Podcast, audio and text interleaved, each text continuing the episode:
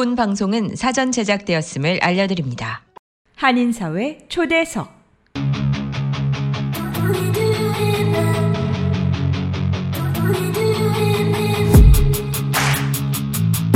이 시간은 미주경제신문 한성용 본부장이 진행하는 종합시사 프로그램으로 한인사회 경제의 중심 인물들을 초대해 현안 문제점들을 파악해보고 이에 대한 해결책을 함께 모색해 보는 시간입니다.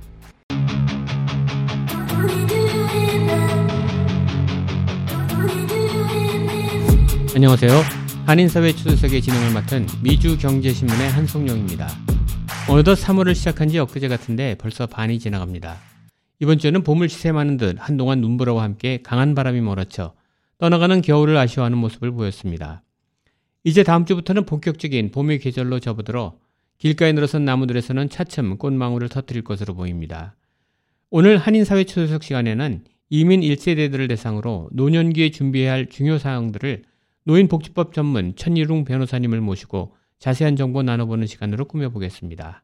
미리미리 준비하셔서 보람된 노년 생활 이어가시기를 기대해 봅니다. 그럼 천일웅 변호사님을 스튜디오에 모셔보겠습니다. 안녕하세요, 천 변호사님. 네, 안녕하세요. 예, 아, 바람이 많이 부는데 어떻게 잘 오셨습니다. 아, 네, 네. 예, 우리 이제 이민 오셔갖고 이제 처음 이민 오셨던 우리 이민 1세대 분들이 어느덧 벌써 70대, 80대를 넘어가고 있습니다. 아무래도 이제 미리미리 우리 노년을 준비하는 게 굉장히 좀 중요하다고 생각이 드는데 그래서 오늘 일반적인 그 정보가 참 많이 필요한데도 불구하고 좀 제대로 알고 계신 분들이 많이 뭐 없는 것 같아요. 네, 그래서 맞습니다. 오늘 좀 전문적인 좀 얘기를 좀 나눠봤으면 하는데요. 우리 천 변호사님은 어떻게 해서 노인복지법을 이렇게 좀 전공하시게 됐나요? 네, 네. 사실은 그 이제 저는 이제 이민법 변호사로 네. 그, 그 이제 한인 커뮤니티에서 오랫동안 일을 했고요. 네. 어, 제가 그 어, 로펌에서 일을 하다가 개인 사무실을 1999년도에 냈으니까 네. 이제 횟수로 하면 벌써 이제 20년이 훨씬 넘어가는 네. 그동안 그 이민법을 하면서 어, 많은 이제 우리 고객들 또 의뢰인님들을 이제 접할 수 있었고요. 네. 어, 이민법은 그 이제 한번 이렇게 이제 만나면 그, 그 관계가 좀 지속적으로 오래되는 그런 이제 관계를 갖게 됩니다. 네. 어, 뭐 클로징하는 그런 이제 변호사님들처럼 이렇게 한번 만나고 끝나는 게 아니고 네. 이제 영주권 받으시는데 좀 시간이 걸릴 수 있고 이제 한때는 뭐 몇 년씩 이렇게 걸리고 지금도 취업이면 또 이렇게 오래 걸리고 네. 어, 영주권 받으시고 그다음에 이제 5년 있다가 또 시민권 신청하시고 시민권 받으시면 또 이제 가족들 초청하시고 네. 그러다 보니까 뭐 10년도 넘게 이렇게 이제 의뢰인님들하고 그 이제 좋은 관계를 갖고 있는데 어 그러다 보니까 이제 가정에 혹은 집에 네. 그 법적인 도움이 필요하실 때 이제 전화를 이제 주십니다. 네. 예, 예를 들어서 이제 사업을 시작하시는데 어 사업 체 인수하는 그런 변호사가 필요합니다. 도와주십시오. 그러면 저는 이민법을 전문으로 하니까 네. 이제 그런 법을 하시는 이제 변호사님들을 소개해드리고 네. 어, 차 사고가 났습니다. 그럼 또 이제 상해법 하시는 그런 이제 또 좋은 변호사님들 네. 소개해드리고 그랬는데 네. 제가 소개할 수 없는 분야가 네. 바로 이 노인복지법입니다. 아. 왜냐하면 제가 소개를 해드리고 싶어도 네. 이 분야 쪽으로는 하시는 변호사님이 한국 변호사님들이 사실은 없으셨습니다. 맞습니다. 굉장히 오랫동안 예, 없으셨고 맞습니다. 이제 얼마 전부터는 이제 몇 분이 계시지만 네. 아직도 이제 많지 않은 그런 상황이고 그래서 초창기부터 이제 이런 그 노인 복지법에 대해서 어떤 분이 어 이렇게 의뢰하시고 문의하시면은 네. 제가 계속 같이 하면서 도와드렸습니다. 네. 그래서 이제 새로 시작한 건 아니고 사실은 이제 이민법하고 같이 오랫동안 이제 노인복지법을 해왔고요. 네. 어, 제가 이제 그 1970년도 연대에 이제 저도 미국에 이민 왔는데 네. 그때는 이제 그 제가 이제 초등학교 때부터 이제 시작을 해서 네. 여기서 공부 다 마치고 어, 로스쿨 나와서 이제 그 로펌에서 일을 할 때 그 이민법 쪽에 굉장히 이렇게 도움이 필요하신 분들이 많이 계셨습니다. 이제 네. 이때가 이제 그 90년대, 이제 그렇죠. 2000년대. 네. 그래서 어, 이민법에 이제 많은 분들이 그 도움이 필요하셔서 그 분야로서 오랫동안 일을 했는데 지난 한 10년 전부터 네. 그리고 또 한 5년 전부터는 더 많이 네. 이제 우리 한인 일세 그 우리 이제 동포들이 이제 리타이어 하시는 그렇죠. 은퇴하시는 이런 맞습니다. 나이가 되시면서 어, 이 노인 복지법에 대한 이 상속법에 대한 네. 문의가 많이 들어오고 있고요. 네네. 어, 그러다 보니까 이제 자연스럽게 이제 이쪽 분야를 좀 더 집중적으로 네. 그 이제 일을 하다 봐서 이제 네. 노인복지법 전문 변호사로 지금 이제 일을 하게 됐습니다. 네. 네. 그래서 많이 강연도 많이 다니시는 걸로 알고 있는데요. 네네 요새 뭐 네. 그 한 2주에 한 번 정도 네. 예 강연을 다니고 있습니다. 그래서 아직 네. 그렇게 그 강연을 접하지 못한 분들한테 이 시간이 굉장히 소중한 시간이 될 것 같아요. 네. 그래서 차근차근히 한번 좀 설명을 해주셨으면 좋겠습니다. 우선 노인복지법과 상속법은 어, 무엇인지에 대해서 좀 설명 좀 해주시죠. 네네. 일단은 그 노인복지법이라는 분야가 굉장히 광범한 그 분야고요. 마치 이제 민사법, 형사법, 뭐 이민법 이런 그 캐리고리가 있는 것처럼 네. 노인복지법도 마찬가지고요. 어, 미국의 그 65세 이상 되시는 그런 그 분들의 인구가 전체 인구의 한 17% 정도 된다고 합니다. 네, 그리고 이제 2020년도 통계를 보면 네, 5,600만 명의 인구입니다. 네, 그 노인, 그러니까 65세 되시는 물론 사실 뭐 65세는 요새 노인도 아니시죠. 젊은 청년이시지만 네, 어쨌든 그 통계를 낼때 네. 그리고 2030년도에는 이제 7,300만 명 정도 이제 될 거라고 예상을 네. 하고 있고요. 네. 지금 2021년도 우리 대한민국 그 인구가 네. 5,200만 명이라는 그. 약 그렇게 되는데 예. 2020년도 통계를 봐도 우리 그 대한민국 인구보다도 더 많은 분들이 네. 사실은 미국에 이렇게 노인으로 이렇게 네. 계시는 거고 노인복지법의 혜택을 받으셔야 되는 분들입니다. 네, 네, 그래서 굉장히 광범한 그런 분야인데 네. 그 중에서 어, 특별히 이제 그 준비하셔야 되는 그런 서류들을 저희가 도와드리고 네. 그래서 노후에 어, 그 이제 그 보험이라든지 네. 혹은 또 어느 정도의 이제 또 수입이 있으셔야 되고 또 정부 혜택도 받으셔야 되고 그 특별히 이제 long-term care 그래서 네. 이제 home care 그러니까 집에 와서 이렇게 도와드려야 되는 그런 경우도 생기고 네. 어 그리고 이제 또 많이 이제 힘드신 경우엔 또 그 요양원도 가셔야 되고 그렇죠. 이럴 예. 때 드는 비용이 예. 만만치가 않은데 예. 이제 그런 거를 어떻게 하면 어, 합법적으로 그 본인의 재산도 다 보호하고 네. 그 다음에 또 정부 혜택도 잘 받을 수 있는지 네. 그런 거를 이제 법적으로 잘 안내해 드리고 도와드리는 게 바로 그 노인 복지법입니다. 네 네.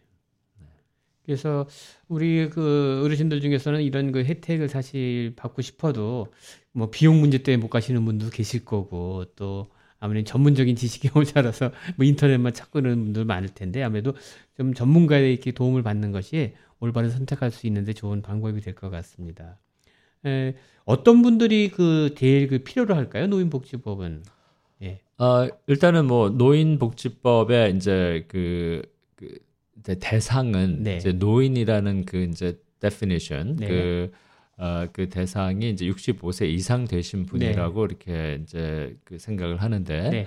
사실은 좀 젊으신 분들도 네. 이렇게 요새는 오십니다. 네. 아, 이분 40대, 50대 네. 이런 분들도 오셔서 어, 은퇴하기 한 5년 내지 10년을 앞두신 분들. 네. 그래서 은퇴를 미리 이제 준비하시는 음. 그런 분들이 이제 대상이 될 수가 있고요. 네. 그다음에 은퇴를 하신 분들. 네. 이제 얼마 전에 은퇴하셔서 어 이제 앞으로 어떻게 좀 대책을 세우셔야 되는데 음. 아직까지는 별로 생각을 못 하셨다가 네. 아, 이제 은퇴하셨으니까 아, 그런 또 대책을 세우셔야 되는 분들 음. 혹은 또 연세가 많이 드셔서 아, 벌써 이제 많이 편찮으실 수도 있고 네. 아, 홈케어를 받으셔야 되고 또 요양원을 가셔야 되는데 네. 준비를 아무것도 해놓으시지 못한 상태에서 네. 또 이런 상황에서도 이제 변호사들이 개입되면 또 이렇게 도와드릴 수 있는 그런 또 그 방법들이 있어서 네. 이런 분들이 상담을 하러 오시고요. 네. 그리고 어, 이제 미국 변호사들은 이제 이 노인 복지법을 하는 변호사들이 상당히 많습니다. 네. 이제 뉴욕 같은 경우에는 주이시 변호사들이 많은데 네. 제 친구 변호사들도 이렇게 같이 얘기하다 보면은 보통 첫 상담이 네. 한 시간 이상 이렇게 상담을 하게 됩니다. 네. 그 이유는 어, 그분들의 이제 연세도 알아야 되고 또 건강 네. 또 이제 디테일하게 좀잘 알아야 되고 그다음에 그분들의 가족 환경, 네. 가족 그 상황, 네. 아 그리고 이제 뭐 재산 보호해야 되는 재산 그리고 이분들이 가지고 계신 또 계획이 있으니까 네. 이제 이런 거를 저희들이 충분히 들어보고 계획을 짜는 데는 시간이 걸려서 네. 그첫 상담부터 보통 이제 미국 변호사들 보니까 뭐 시간당 500불 뭐 이렇게 네. 차지를 하는데 네. 그러니까 저희는 지금 그 상담비를 받지 않습니다. 어, 그렇습니까? 네, 그 이유는 이제 이런 법을 많이 알려야 되고 네. 또 많은 분들이 혜택을 받으셔야 되는데 혹시 잘못된 정보를 받고 네. 잘못 결정하시면 안 되니까 아 이제 오셔서 그 개개인의 상황에 따라서 이제 준비해야 되는 서류들이 틀리고 계획해야 되는 그, 그 이제 부분이 틀려서 네. 어, 충분히 상담을 이제 해드리는 네. 그런 게 중요하다고 지금 생각을 하고 있습니다. 네. 네. 아, 그러니까 사실 비용 문제 때문에 가고 싶어도 망설이는 분들이 많을 네, 텐데 네, 네. 서심탄회 이렇게 얘기를 나누시다 보면 또 필요한 부분은 뭐 차지를 하겠지만은 일반적인 거는 많은 또 도움을 받을 수 있으니까 이 시간을 빌어서 어떤 많은 좀 정보를 얻으셨으면 좋겠습니다. 예, 그리고 우선 이제 연세가 드시고 그러면은 아무래도 우리가 생각해야 될 부분이 그 유언을 남기는 유언장과 위임장 그리고 의료 위임장이라는 게 있는데요. 이런 것이 왜 필요한 건가요? 네, 그 이제 지금 예. 말씀하신 그세 가지 서류는 사실 기본적으로 꼭 필요한 서류들이고요. 네. 어, 이제 뉴욕이나 또 뉴저지도 마찬가지고 네. 유언장이 없으신 상태에서 네. 이제 돌아가시면 이제 네. 천국 가시면 그분의 재산을 어, 이렇게 관할하고 그 이행하는 거, 네. 그 그분의 재산이 이렇게 분배되도록 이행 이행되는 게 본인의 의사하고는 전혀 상관없이 네.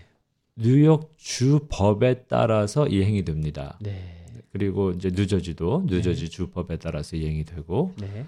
어 그리고 뉴욕은 이제 surrogate court 혹은 probate court라는 법원이 있고 네. 뉴저지도 이제 probate court가 있어서 이 법원은 어 이런 그 유언장이 있고 이제 돌아가신 분들도 그렇지만 유언장 없이 이렇게 또 돌아가신 분들의 재산을 어떻게 하면은 이게 이제 법적으로 분배가 되는가 네. 그런 거를 이제 이행해 주는 이런 법원인데 그 법원에서는 역시 주법을 따르다 보니까 네. 이 본인의 의사하고는 상관없이 음. 재산이 이렇게 그 분배될 수가 있죠. 네. 그래서 유언장은 내 재산은 내가 원하는 대로 내 의사대로 내 의지대로 내가 원하는 사람들한테 이제 가야 되니까 음. 그 그런 이제 상황에서 이제 유언장이 굉장히 필요한 거고요. 네. 유언장 없으면은 아무리 직계 가족이라도 예를 들어서 이제 많은 경우에는 이그 남아 계신 이제 배우자한테 먼저 가기를 원하는데 음. 또 그렇게 안 되고 아, 또 자녀들한테 이렇게 나눠지게 되고 물론 이제 가족들이 다 받게 됩니다. 네. 그렇지만 또 이렇게 특별히 이제 필요 없는 자녀도 있을 텐데 뭐 등등 그래서 네. 그 가정의 상황에 따라서 다 틀리겠지만 어쨌든 본인의 의사하고는 상관없이 내 재산이 네. 분배되기 때문에 그거를 이제 어, 막는 방법이 유언장이 꼭 있어야 되는 거고요. 아, 네. 그다음에 이제 그 power of attorney라고 그래서 어, 그 위임장 네. 위임장이 필요한 거는 어 again 이제 이 미국 법이 가족이라고 그래서 그 아주 쉬, 쉬운 예로 그 가장 가까운 가족이 이제 배우자겠죠. 네.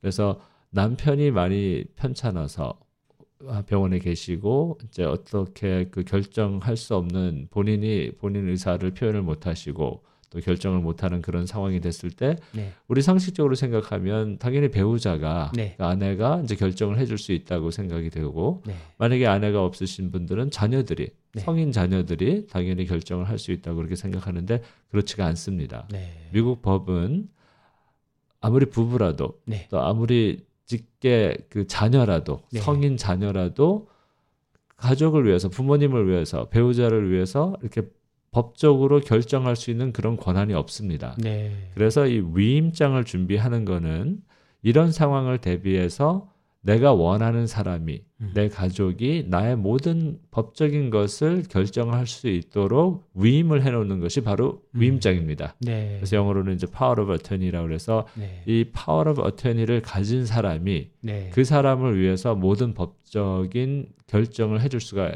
있습니다. 음. 이제 이게 있고 없고는 사실 굉장히 큰 차이가 나는데 이제 저희 그, 그 케이스들 중에서 어 그 이제 혼자 되신 어머니가 네. 그두 자녀를 잘 키웠고 네. 그 이제 어머니도 60대세요. 네. 아직 젊으시죠. 네. 그리고 이제 자녀들은 다 결혼해서 어 물론 이제 30대 그 네. 초반 되는 이제 자녀 성인 자녀들인데 갑자기 어머니가 편찮으셔서 네. 그 stroke가 와서 네. 그 이제 병원에 가셨고 의식이 한동안 없어졌다가 이제 깨어나셨는데 벌써 좀 이렇게 그 brain damage가 와서 아. 자녀들을 또 이렇게 잘 알아보지 못하시는 아이고, 그런 예. 상황이 되셨습니다. 네.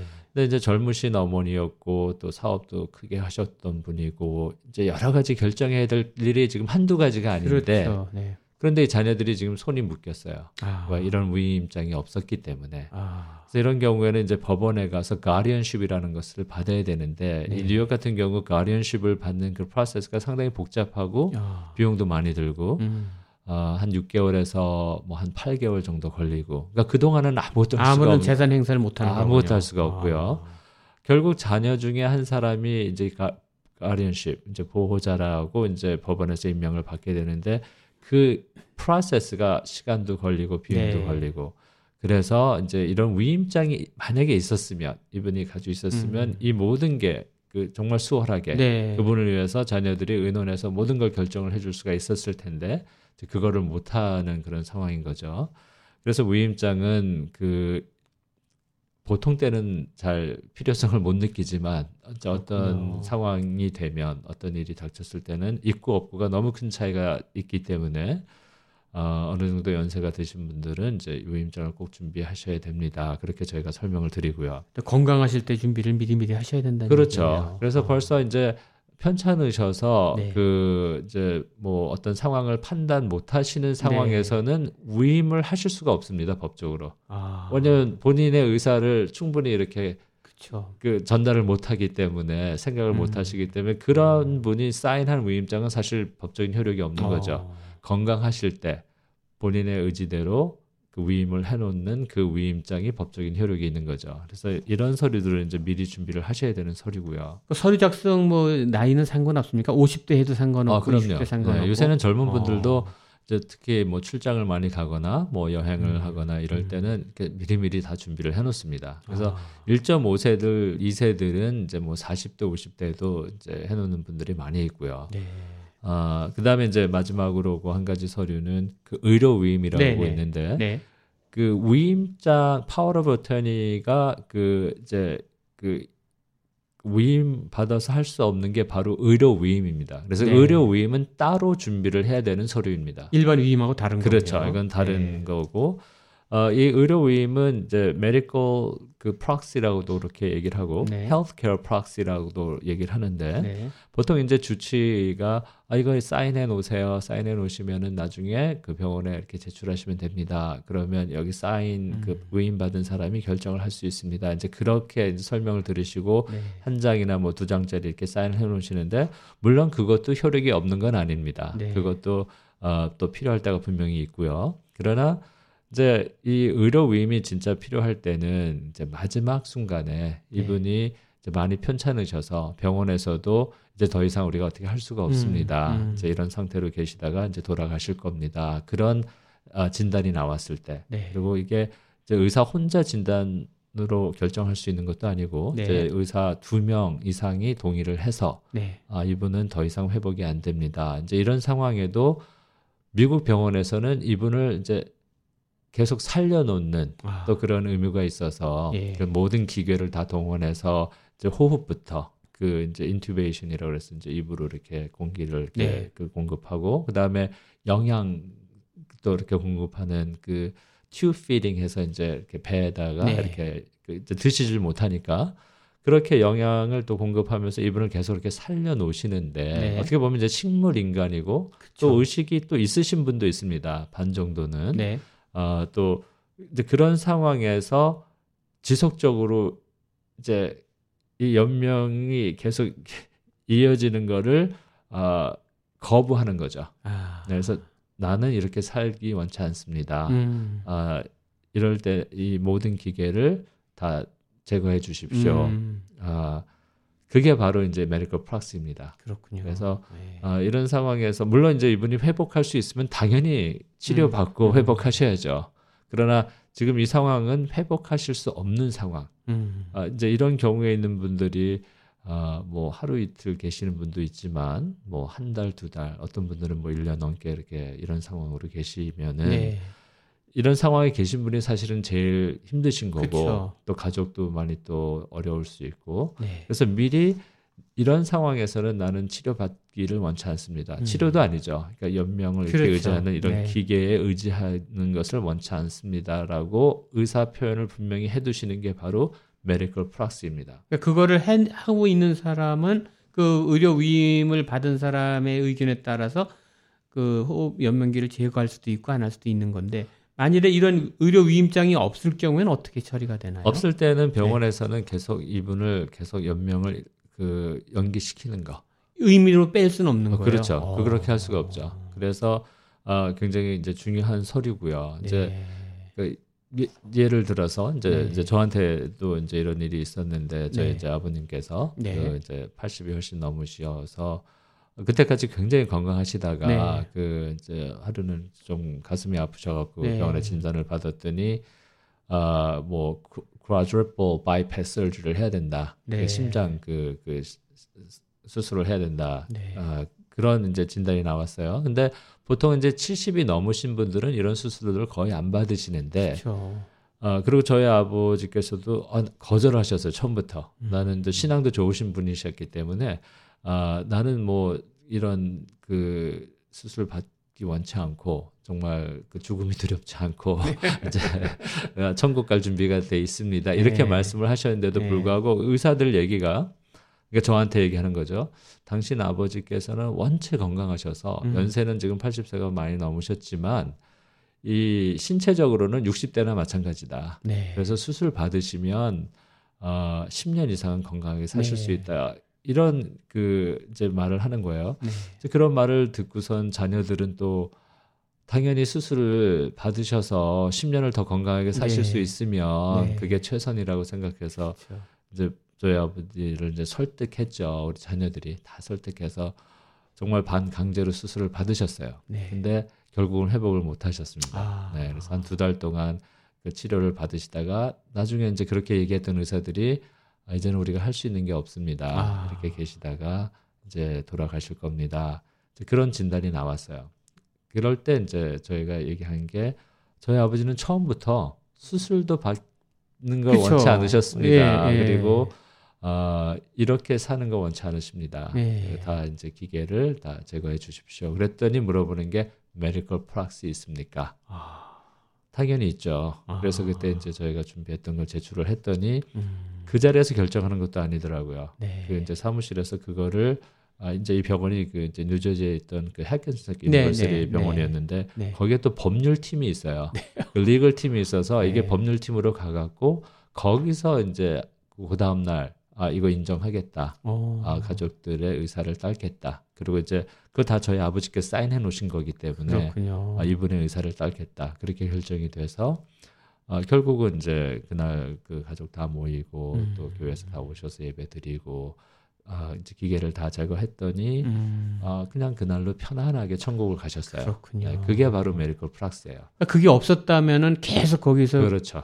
계속 그냥 네, 네. 그러면 이제 우리가 아. 또뭐 소송할 수도 있고 굉장히 복잡해지는 거죠. 그러네 비용은 비용대로 나가고 또 살리는 보장도 없고 네. 그래서 이거는 안타까운 부분이네요. 한번 아. 필요한 서류인데 있고 없고는 굉장히 차이가 나는 서류입니다. 한 번만 만들어 놓으면 영구히 그렇죠. 네, 유효 기간이 있는 게 없군요. 아니고 계속 쓸 아. 수 있는 거기 때문에 아. 이런 유언장이며 위임장이며 의료 위임장은 유효 기간이 있질 않습니다. 음. 한번 만들어 놓으시면 이게 음. 계속 유효해서 뭐 1년마다 갱신하는 것도 아니고 아 그래서 사실은 그 어, 기본적으로 갖추셔야 될 서류입니다. 이게 한국에도 이런 게 있나요? 아니면 미국에만 있는 건가요? 글쎄 뭐 한국 법은 제가 잘 모르겠고요. 음. 네, 일단은 미국에서는 아. 어, 이제 미국 분들은 뭐 어느 정도 다 이런 지식이 있고 네. 다 준비를 해놓습니다. 그러나 아직은 우리 이제 한인 커뮤니티에서는 지금 이제 많이 이렇게 소개되는 법이기 때문에 그렇군요. 어, 아시는 분들은 또 다 해놓으시죠. 근데 네. 이게 없을 경우에 아까 말씀했듯이 이런 안타까운 순간에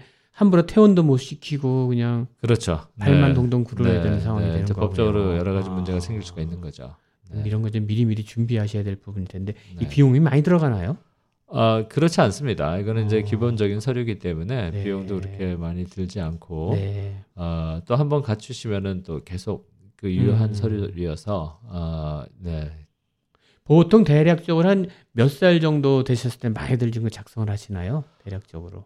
어, 글쎄 그게 뭐 그 통계 나온 거는 제가 잘 모르겠지만 네. 지금 이제 저희 사무실에 오시는 분들은 그 젊으신 분들도 있긴 한데 대부분은 음. 이제 은퇴하실 나이를 앞두시고 음. 그리고 이제 은퇴 막 하신 분들이 이제 제일 많이 오시고요. 60대 후반에 70대 초반 막 그렇죠. 이렇게 네, 그런 분들이 제일. 많이 오시고, 어. 어, 그러나 이제 이런 사전 지식이 없어서 준비를 못 해놓으셨다가 네. 갑자기 이제 일이 닥쳐서 네. 어, 또 오시는 분들도 계십니다. 이제 그런 상황에서도 물론 이제 처음부터 준비해 놓으셨으면 더 많은 보호를 받고 혜택을 받으실 수 있었겠지만 그런 이제 늦은 상황에서도 또 어느 정도는 또 보호를 받고 혜택을 받을 수 있도록 도와드릴 수가 있습니다.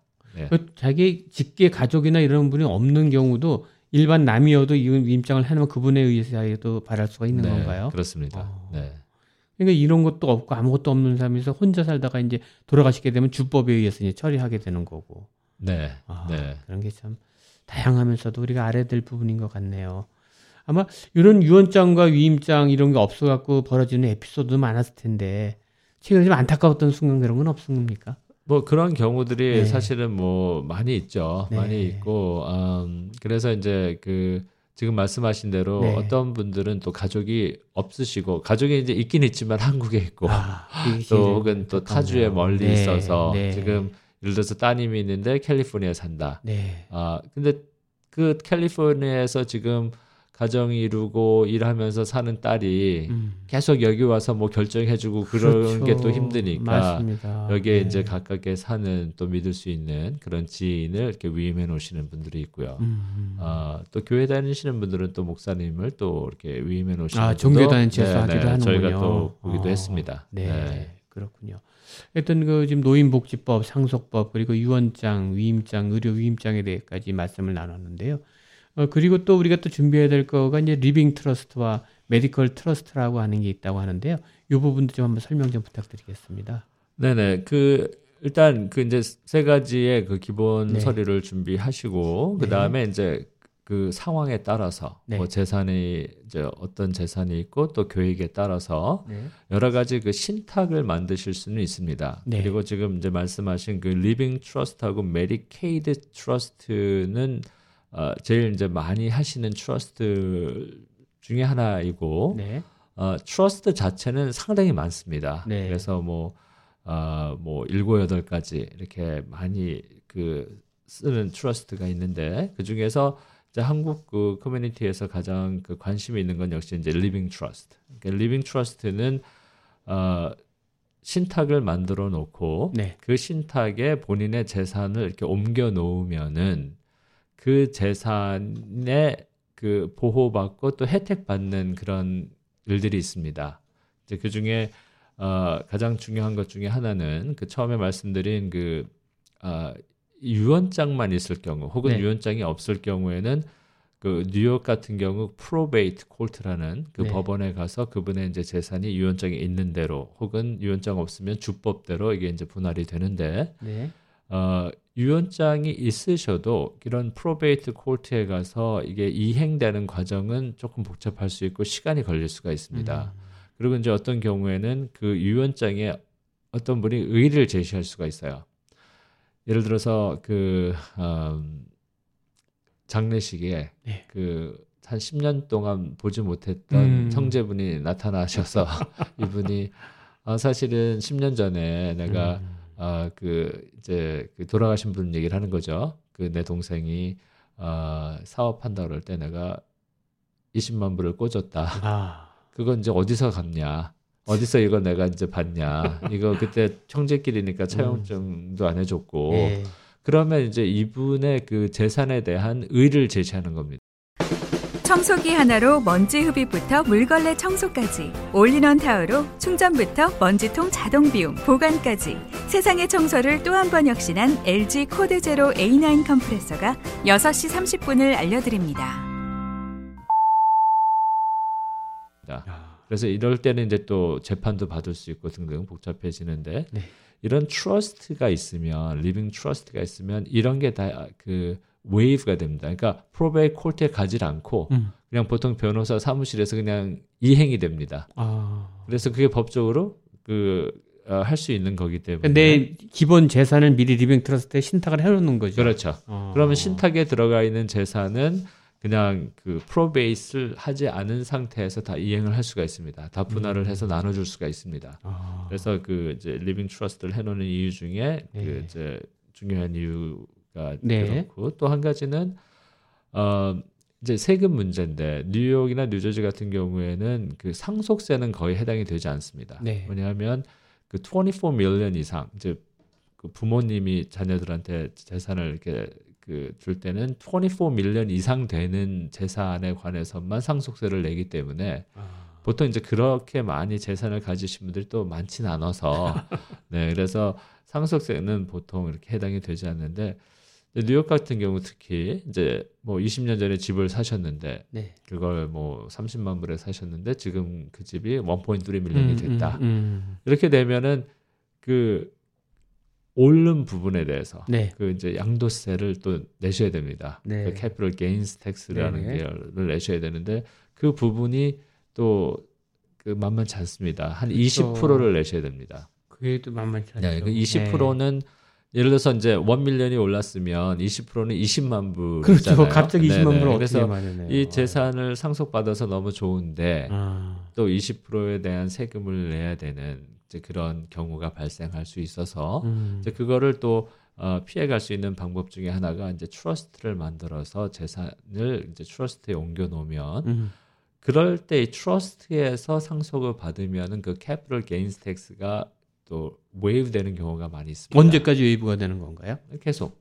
어. 네네. 근데 이제 상속 받고 나서 오른 거는 그거는 내게 돼 있어요. 아 상속 받고 받고 나서 오른 거는 거는, 그때까지. 오른 거는 안 되는 그렇죠. 거군요. 네네. 어. 그래서 뭐 20년 동안 오른 부분은 그거는 이제 내질 않고 음. 그다음에 상속 받고 오른 거는 이제 그- 거기에 대해서는 나중에 또 팔 때 이제 또 낼 수 있죠. 그럼 자제분한테도 좋고 그러니까 미리 네네. 준비해서 자기 네. 집 명의로 돼 있는 것은 빨리 해 트러스트를 해놔야 되겠군요. 사실 뭐 부모님들한테는 별로 좋은 게 없죠. 그러나 그렇죠. 자녀들이 나중에 상속 받아서 네. 세금을 면제 받으니까 네. 제가 여기서 또, 또 이익이 발생을 할 수 있고요. 음. 그래서 living trust는 이제 그런 뭐 여러 가지 좋은 점들이 있는데 이제 가장 중요한 것들 중에 몇 가지가 이제 그 정도고요. 그렇군요. 그다음에 또 그 Medicaid trust라는 것은 네. 그 living trust하고 조금 틀린 건데 이 네. 메디케이드 트러스트는 재산을 일단 옮겨 놓으면 더 이상 이 재산이 나의 재산으로 간주가 되지 않습니다. 아. 그러니까 옮겨 놓는 순간 나는 더 이상 이 재산에 대해서 어떤 권한이 없고 네. Medicaid라는 그 trust의 재산이 되는 겁니다. 신탁의 재산이 되는 겁니다. 음. 그래서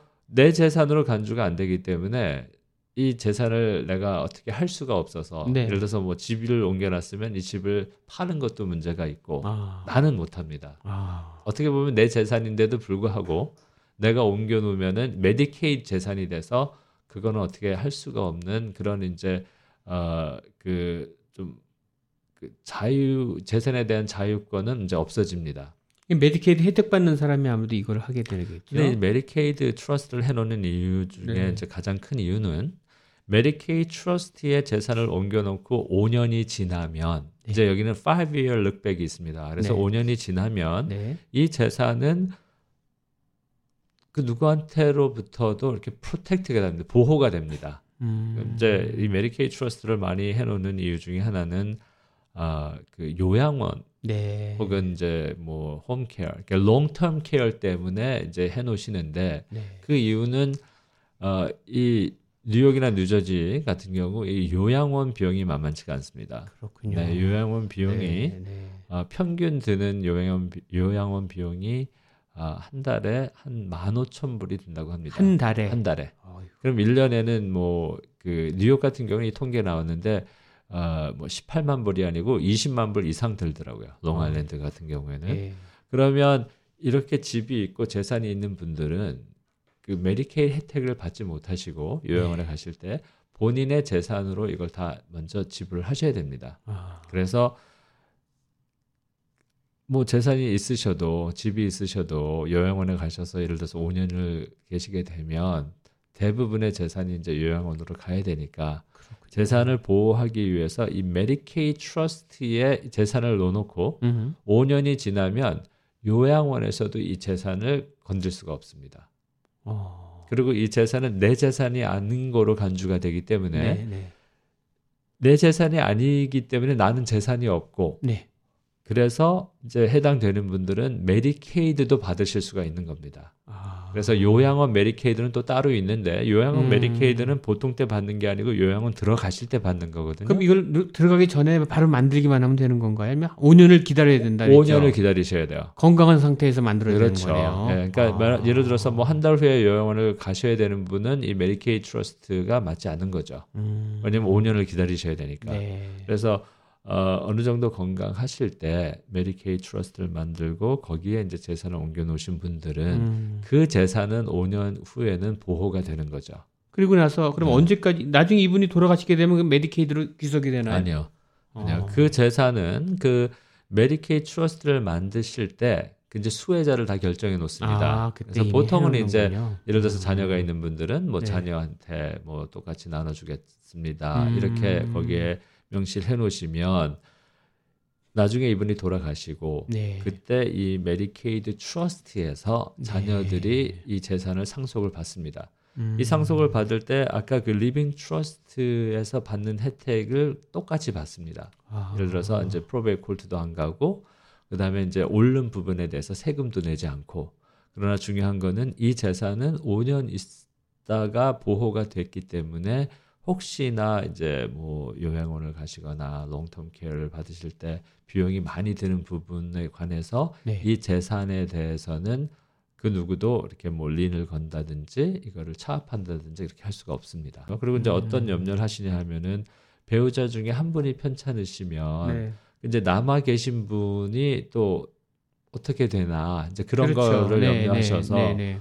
뭐 이제 극단적인 예지만 그 저희 사무실에 오신 어떤 분은 아그 내가 아프면 나는 그냥 요양원에 가지 않고 그냥 먼저 천국 가겠다 아. 하고선 뭐 이렇게 그런 생각까지 하신 분들 음. 그러니까 자연사 하시는 게 아니고 그런 선택을 하시겠다 뭐 아이고. 이렇게 생각하신 분도 있을 만큼 그렇게 부담이 되는 부분인 것 같습니다. 그렇군요. 그렇지만 이렇게 재산을 보호할 수 있는 방법이 있어서 음. 이런 메디케이 트러스트를 만드시고 거기에 이제 재산을 옮겨 놓으시고 5년이 지나면 이 재산은 보호가 되니까 네. 또 그렇게 이제 하시는 분도 있고 또 어, 이제 미리 이렇게 준비를 못 해 놓으셨는데 네. 못해 놓으셨는데 갑자기 한 분이 이제 편찮으셔서 어그 요양원에 가셔야 된다.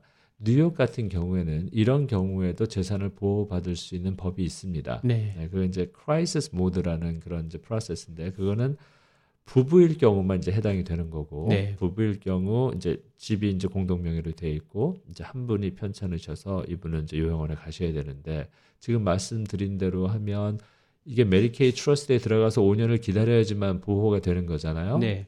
그러나 이런 부부일 경우 그리고 한 분이 이제 편찮으셔서 갑작스럽게 이제 요양원에 가셔야 되는 이런 상황이 상황이 되면 그 요양원에 가셔야 되는 부분 부, 부, 분의 그 명예를 다 이전해서 건강하신 부부의 명예로 다 이전을 해놓습니다. 아. 예를 들어서 집 같은 경우에는 공동 명예로 되어 있는 거를 이제 건강하신 그한 배우자한테 다, 다 몰아주는 옮겨 거군요. 놓으면은 아.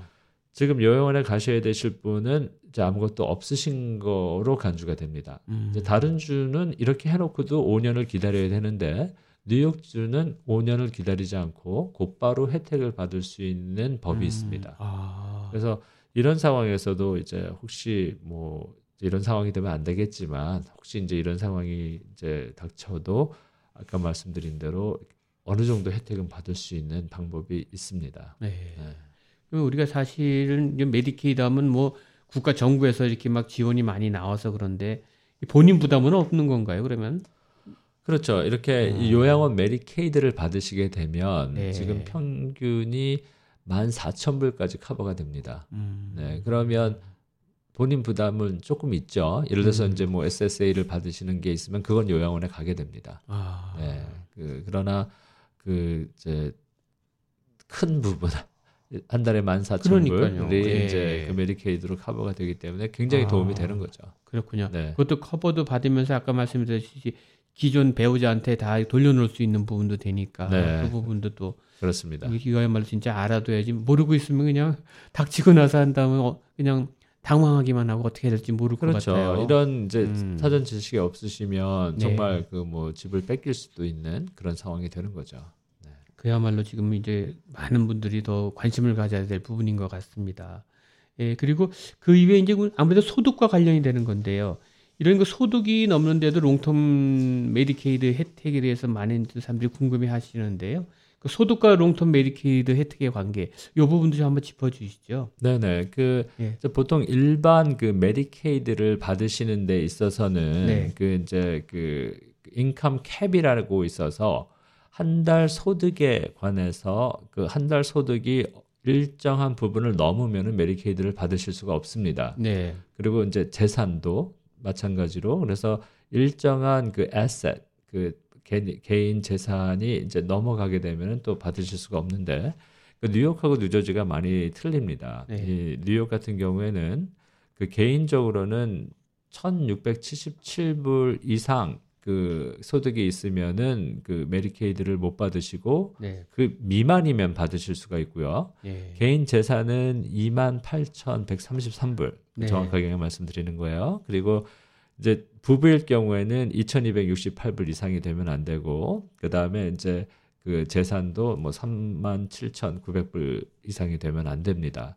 그래서 이 뉴욕은 그나마 그 소득이 개인 소득이 1,677불 그 다음에 부부 소득은 2,268불 그래서 조금 그 어, 좀 높은 소득이죠. 그 물론 그 아주 높은 소득은 아니지만 뉴저지에 비해서는 높은 소득입니다. 네. 뉴저지는 2023년도 네. 그, 그 기준이 개인은 1215불, 네. 그 다음에 이제 부부일 경우- 경우에는 1644불. 아. 뉴욕보다도 훨씬 낮죠. 어. 그리고 재산도 개인일 경우에는 4,000불. 네. 그 뉴욕은 2만 8,000불이 넘는데 네. 뉴저지는 4,000불 개인 재산. 그러면 굉장히 낮은 거예요. 네. 그리고 어, 이제 부부일 경우에는 이제 뉴욕 같은 경우에는 거의 3만 8천 불인데 어, 뉴저지는 또 6천 불입니다. 그래서 이제 이런 그 재산이 있으신 분들 지금 여기 말씀드린 것보다 재산이 더 많으신 네, 분들 네, 네. 지금 말씀드린 그 소득보다 소득이 많으신 분들은 메디케이드를 받지 못하십니다. 그러나 어, 이제 소득이 조금 더 넘어가시는 분들 좀 안타깝게 예를 들어서 뉴욕에 이제 어, 2,268불인데 2,500불이다. 음. 그러면은 조정을 해야 되겠네요. 불과 그 한 250불 때문에 이제 메디케이드를 네, 못 받으시게 네. 되는 거거든요. 네. 이제 이런 경우에는 어, 방법을 또 이렇게 제시해 드릴 수 있고 소득이 아주 많이 넘어가시는 분들은 저희가 그 pool trust라고 그래서 네. P O O L E D 네. pool trust라고 pool 신탁을 그 community trust가 있습니다.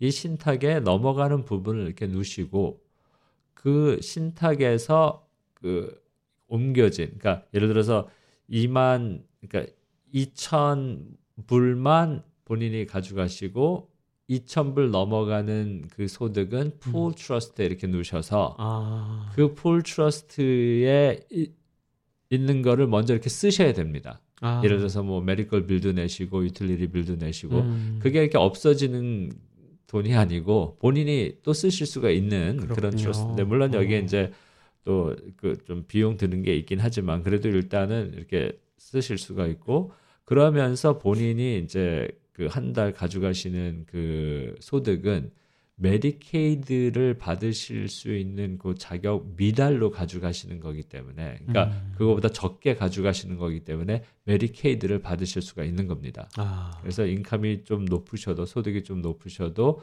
그 pool trust나 혹은 뉴욕 같은 경우에는 또 spend down이라는 게 있어요. 그래서 spend down 네. 프로세스 그걸 통해서 어, 메디케이드를 받으실 수가 있고요. 또 뉴저지도 이제 같은 concept인데 뉴저지는 Qualify Income Trust라고 또 이렇게 이름이 좀 틀립니다. 그 네. QIT라고 그래서 그 Qualify Income Trust에 넘어가는 부분을 이렇게 넣어놓고 그 넘어가는 부분을 먼저 쓰시고 그 다음에 이제 그 메디케이드를 받으실 수 있는 그 이제 자격 되는 그 소득만 가져가셔서 음. 그 다음에 이제 메디케이드도 받으시고 넘어가는 부분은 그 trust에서도 쓰시고 음. 할수 있는 그런 방법이 있습니다. 우리가 흔히 아는 그냥 상식으로는 어, 나는 그 참 어정쩡한 수입 때문에 메디케이드도 받을 수가 없는데 또 그냥 메디케어만 하려다 보니까 비용도 많이 들어가고 또 고민하시는 분들이 많을 것 같아요. 네네 그렇죠. 근데 보통 이제 그그뭐 그 medical insurance는 메디케어로 네. 메디케어는 65세 되시면은 네. 소득하고 관계없이 재산하고 관계없이 네. 다 이렇게 받으실 수 있는 네. 자격이 돼서 네. 메디케어 신청하시고 그다음에 뭐 supplement로 이렇게 또 네. 받으시면은 거의 다 커버가 되는 걸로 알고 있습니다. 그러나 네. 이제 꼭 메디케이드를 받으셔야 되는 그런 상황에 있으신 분들은 음. 지금 이제 설명드린 그런 이제 음. pool trust나 Qualify Income Trust 혹은 spend down 프로세스로 해서 음. 어, 조금 넘어가는 부분이 있어도 음. 어, 상관없이 그걸 이제 그 trust로 이렇게 넘기면서 음. 어, 메디케이드를 받을 수 있는 또 그런 법이 있습니다. 아, 잘 이용할 수 그렇군요. 있는 그런 법이죠. 그러니까 집이 있고 뭐 있다 해서 안 되는 게 아니고 다 집 있어도 이렇게 trust로 넘겨놓고도 할 수 있는 거고 재산 부분을 많이 조정할 수가 있는 거군요. 그렇죠. 물론 음. 이제 그 중요한 거는 음. 어떤 공식이 딱 하나가 있는 게 아니고 음. 이제 그분의 어 이제 나이와 뭐 재산과 네. 또 건강과 가족 환경과 교육과 이런 그렇죠. 모든 거를 종합해서 보고 네. 어 가장 맞는 트러스트를 이제 만드셔야 되는 거죠. 음. 그래서 어 이렇게 전화 이제 문의하시는 분들은 어 이거 지금 제가 할 수 있나요? 없나요? 이렇게 이제 물어보시는데 물론 네. 그 답답하시죠. 그렇지만 답답하죠. 그렇게 딱 네, 아니요 이런 답변을 해드릴 수가 없고 네. 일단은 이제 전체적인 상황을 보고선 거기에 맞도록 진행을 해야 되는 게 맞습니다. 그럼 여기 이제 의료에 오시는 의료인들 분께서는 한두 번 사실 이게 상담만 갖고 될 부분이 아니잖아요.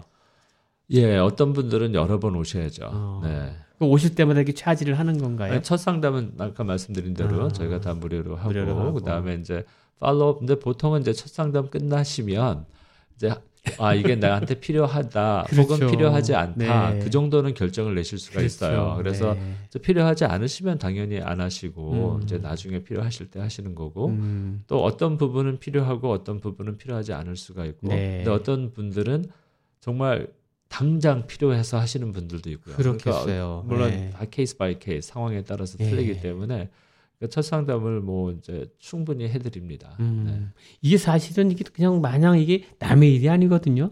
사람들이 이제 day by day 나이가 갈수록 그렇죠. 점점 이제 이렇게 네. 하는데 나도 언제 저게 될까 했더니 갑자기 닥칠 수도 있는 거고요. 네네. 이게 많이 상담하시다 보면 이런 케이스 저런 케이스 텐데 몇 가지 좀 그 사례 좀 한번 설명해 주시면 아 이런 그 사례가 있었는데 이런 분들은 굉장히 타이밍이 맞아서 좋은 혜택을 받았다 이런 거 있으면 좀 소개 좀 해주세요.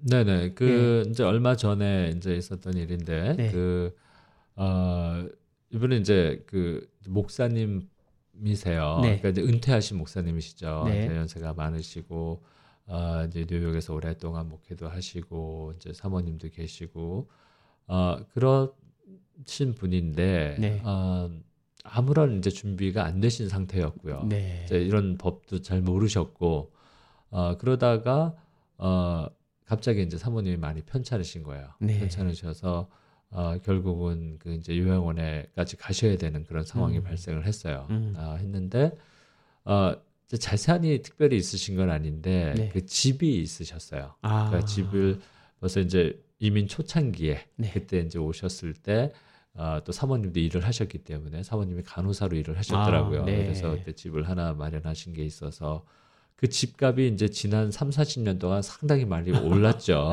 예. 올랐는데 어 이제 사모님이 편찮으셔서 요양원에 가시는 그런 음. 상황이 발생을 했어요. 어, 좀 전에 우리가 같이 얘기한 대로 한 달에 만 오천 불. 그렇죠. 네, 어, 1년에 18만 불에서 20만 불. 그러니까 집값이 아무리 올랐어도 네.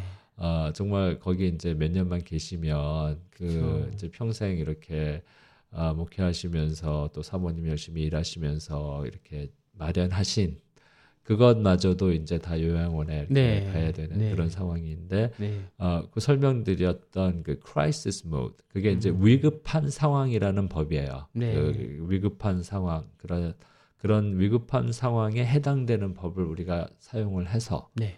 아 이제 사모님 명의로 있던 모든 명예를 다 목사님 명의로 이전을 하고 음. 그러면 이제 사모님은 아무것도 안 가신 안 아. 가지신 게 되니까 아. 널싱홈 또 이제 한국 분들이 하시는 널싱홈들이 있어요. 근데 네. 그 중에 이제 저희가 제가 고문 변호사로 있는 그 네. 널싱홈이 그 그, 그, 이제 할리 네, 패럴슨이라는 네, 네, 그 유년대에 네, 있는 네. 거기에 이제 한국 분들이 또 많이 계셔서 어, 이제 그쪽으로 이렇게 가시면서 어, 비용이 처음부터 이렇게 드는 거를 다 그 3개월 동안 이렇게 음. 안 들도록 hold를 어, 해놓으시고 어. 물론 이제 그 Medicare로 커버가 됩니다. 그래서 그 3개월 동안 저희가 이제 메디케이드 그 nursing home Medicaid를 신청을 했죠. 음. 그래서 사모님이 이제 nursing home Medicaid가 돼서 음. 그 혜택을 받으시고 집도 다 save 됐고 재산도 보호하고 그렇죠. 그러니까 이 아. 집은 사실 어떤 trust에 넣어놓던 게 아니에요. 네. 왜냐하면 모르셨기 때문에 네. 미리 하나도 준비해 놓으신 게 없었으셨던 그런 아. 상황인데도 불구하고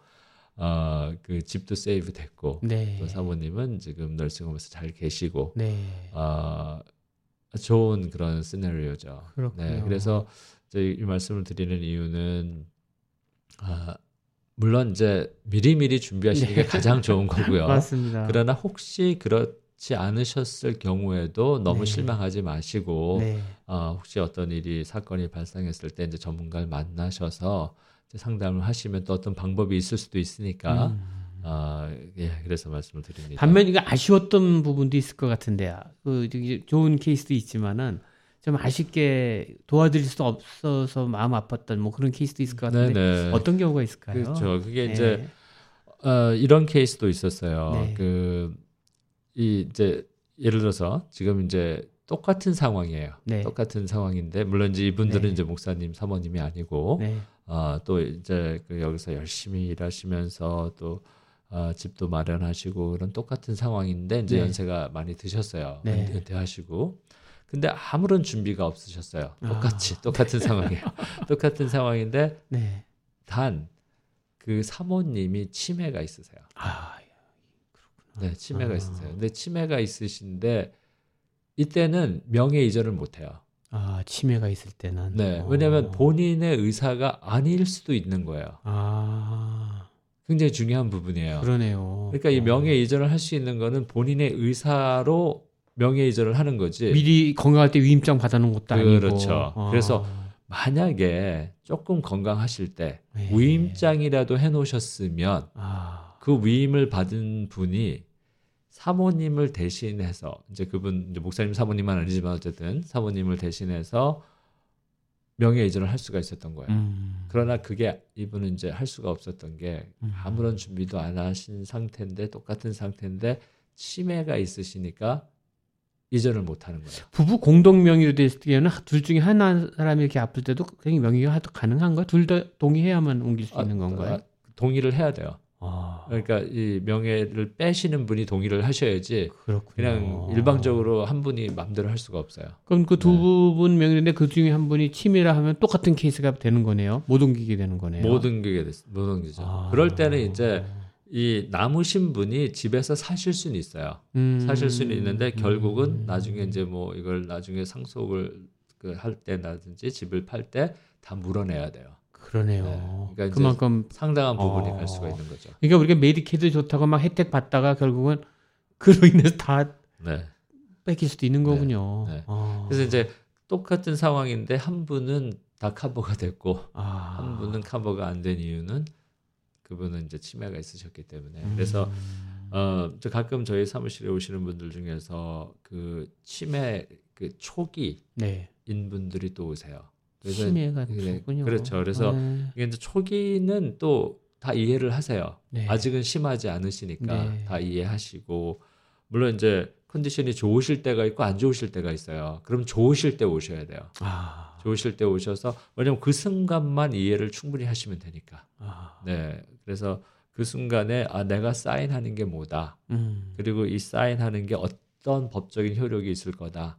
그리고 내가 뭐를 위임한다. 이 정도는 다 이해를 하셔야 돼요. 음. 그리고 이제 증인들을 세워요. 아. 그래서 나중에 이게 법적으로 문제가 되지 않도록. 그래서 음. 이 증인 두 사람이 이렇게 봤을 때 아 이분은 지금 분명히 모든 상황을 이해하시고 사인을 하시는 거예요. 음. 그렇게 되면 이제 그게 법적인 효력이 있는 거죠. 그런 아. 위임은 물론 이분은 지금 벌써 치매가 있으시고 치매 초기시고 어떤 때는 음. 컨디션이 좋으시고 어떤 때는 또 안 좋으세요. 그러나 좋으실 때 컨디션 좋으실 때 네. 충분히 이해하실 때 그걸 다 확실히 알고 사인하시면 그거는 법적인 효력이 있는 거예요. 이 네. 법적으로도 중요하지만 미리미리 이렇게 준비를 안 해놓고 당하면 그렇습니다. 참 어려움이 많을 것 같아요. 네. 이게 한인 사회 이렇게 또 쭉 해오시다 보면 정말 안타까운 순간도 많고 도움 줘서 또 보람되는 일도 많고 그럴 텐데 가장 많이 질문 받는 부분은 어떤 부분이 가장 많이 궁금해하세요 어르신들이 변호사님한테 질문하는 것 중에서. 네, 일단은 뭐 요새는 네. 그 이제 미디어를 통해서 네. 이제 유튜브 뭐 유튜브를 많이 보시는 것 같아요. 유튜브를 통해서 이제 이렇게 그 정보를 얻으시고 네. 거기에 대한 이제 질문을 하시고 하는데 네. 그 이제 이 유튜브에서 어, 좋은 정보를 얻으실 수 있죠. 네. 얻으실 수 있는데 이제 중요한 거는 그 이 메디케이드 네. 법, 이 노인복지법, 네. 이 상속법은 주마다 틀려요. 네. 이게 뉴욕주하고 뉴저지주가 틀려요. 음. 커네리컷 주가 또 틀려요. 음. 근데 유튜브에 나오는 거는 예를 들어서 뭐 다른 주에서 그렇죠. 만든 거를 들으실 수가 있는 네, 거고요. 네. 그래서 어, 뉴욕 주를 찾아서 들으셨는데 그게 몇 년 전에 만든 거예요. 아. 이 상속법하고 노인복지법이 또 해마다 조금씩 변할 바뀌고. 수 있거든요. 아. 그래서 잘못된 정보를 가지고 계신 게 그게 좀 이거는 그렇구나. 차라리 없는 것보다 모르는 낫지, 게보다 모르시는 모르는 게 게 낫지. 아. 잘못된 정보를 가지시고 참 그게 맞다고 거네요. 생각하고 아. 계시면은 이제 그게 좀 위험한 거고요. 그래서 아. 이제 그런 걸 들으시고 이렇게 질문하실 때는 저희가 이제 그걸 고쳐드리고 그리고 again 그 중요한 거는 어떤 공식이 딱 하나가 있어서 네. 뭐 one plus one, two 이렇게 하셔야 됩니다가 아니라 네. 그분 상황에 따라서 어, 그 개개인의 또 네. 그 계획에 따라서 다 준비해야 되는 게 틀리기 때문에 그렇군요. 이거는 이제 정식으로 그 나의 문제를 음. 나의 상황을 충분히 이렇게 설명을 하시고 이제 전문가하고 상담을 음. 하시고 거기에 맞게 준비를 하셔야지 음. 어떤 공식을 따라가는 거는 이제 아닌 것 같고요. 또 한 가지 좀 이렇게 제가 이렇게 일하면서 걱정됐던 분들은 네. 아, 어떤 분들은 어 나는 위임장을 가지고 있습니다. 그렇게 얘기를 하세요. 네. 바로 버튼이 그러면 이제 네. 제가 아, 그럼 상담 오실 때 가지고 오십시오. 저희가 네. 더 해드리겠습니다. 이제 말씀드리면 이제 상담하실 때 이제 가져오세요. 네. 그럼 저희가 보면 잘못된 위임장을 가지고 계신 분들이 있어요. 아. 잘못된 뭐 의료 위임, 그 예. 유언장도 그뭐 온라인에서 이렇게 뭐 다운로드 받으셔갖고 이렇게 만드셨는데 네. 아 저희가 볼 때는 아 이거는 법적인 효력이 없는 이제 유언장 네. 이것도 문제예요. 왜냐하면 본인은 가지고 계시다고 생각을 하거든요. 그렇죠. 근데 맞습니다. 나중에 이제 어떤 일이 이제 터져서 이 위임장 받으신 거를 은행에 가져가서 제출을 음, 하셨어요. 네. 은행에서도 법률팀이 있어요. 네. 은행에서도 이걸 보고선 네. 아 이거 우리 인정 못 합니다. 아하. 그러면은 이거는 없는 일만 못한 거죠. 아이고. 없으셨으면은 제대로 준비를 하셨을 텐데. 그 이제 있으신 줄 알고 네. 어, 그런 이제 또 낭패를 보는 경우를 저희가 이제 직접 봤기 네, 때문에 이제 네. 이런 부분들은 좀 이렇게 조심하셔야 되는 그런 음. 부분들이죠. 하여튼 네. 또뭐 짧은 시간이지만 좀 자율학적으로 좀 좋은 말씀 많이 주셨는데 이 방송을 듣고 혹시 또, 또 궁금해하시는 분들이 있을 것 같은데 몇 번으로 혹시 문의드리면은 변호사님 저 상담해 주실 수 있을까요? 아, 제 전화번호요? 네, 네, 아, 네. 전화번호는 516 네, 466 네, 5515번. 네, 네, 이게 이제 저희 뉴욕 전화번호고요. 네. 뉴저지는 201 네, 346 네, 0301. 네. 네. 하여튼 또 궁금하신 분들은 또 직접 또 전화하셔서 네, 자세한 네. 것도 물어보시면은 우리가 좀 건강한 노년을 잘 보낼 수 있을 것 같습니다. 네, 하여튼, 하여튼 봄을 맞아서 우리 활기차겠다 우리 어르신들 좋은 또 나날 되시길 바라면서요. 오늘 이렇게 말씀 감사합니다. 감사합니다. 고맙습니다.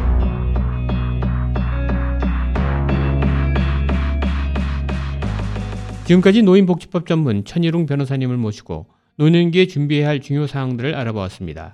우리 어르신들에게 큰 도움이 되셨으면 합니다. 이제 본격적인 봄이 우리 곁을 찾아옵니다.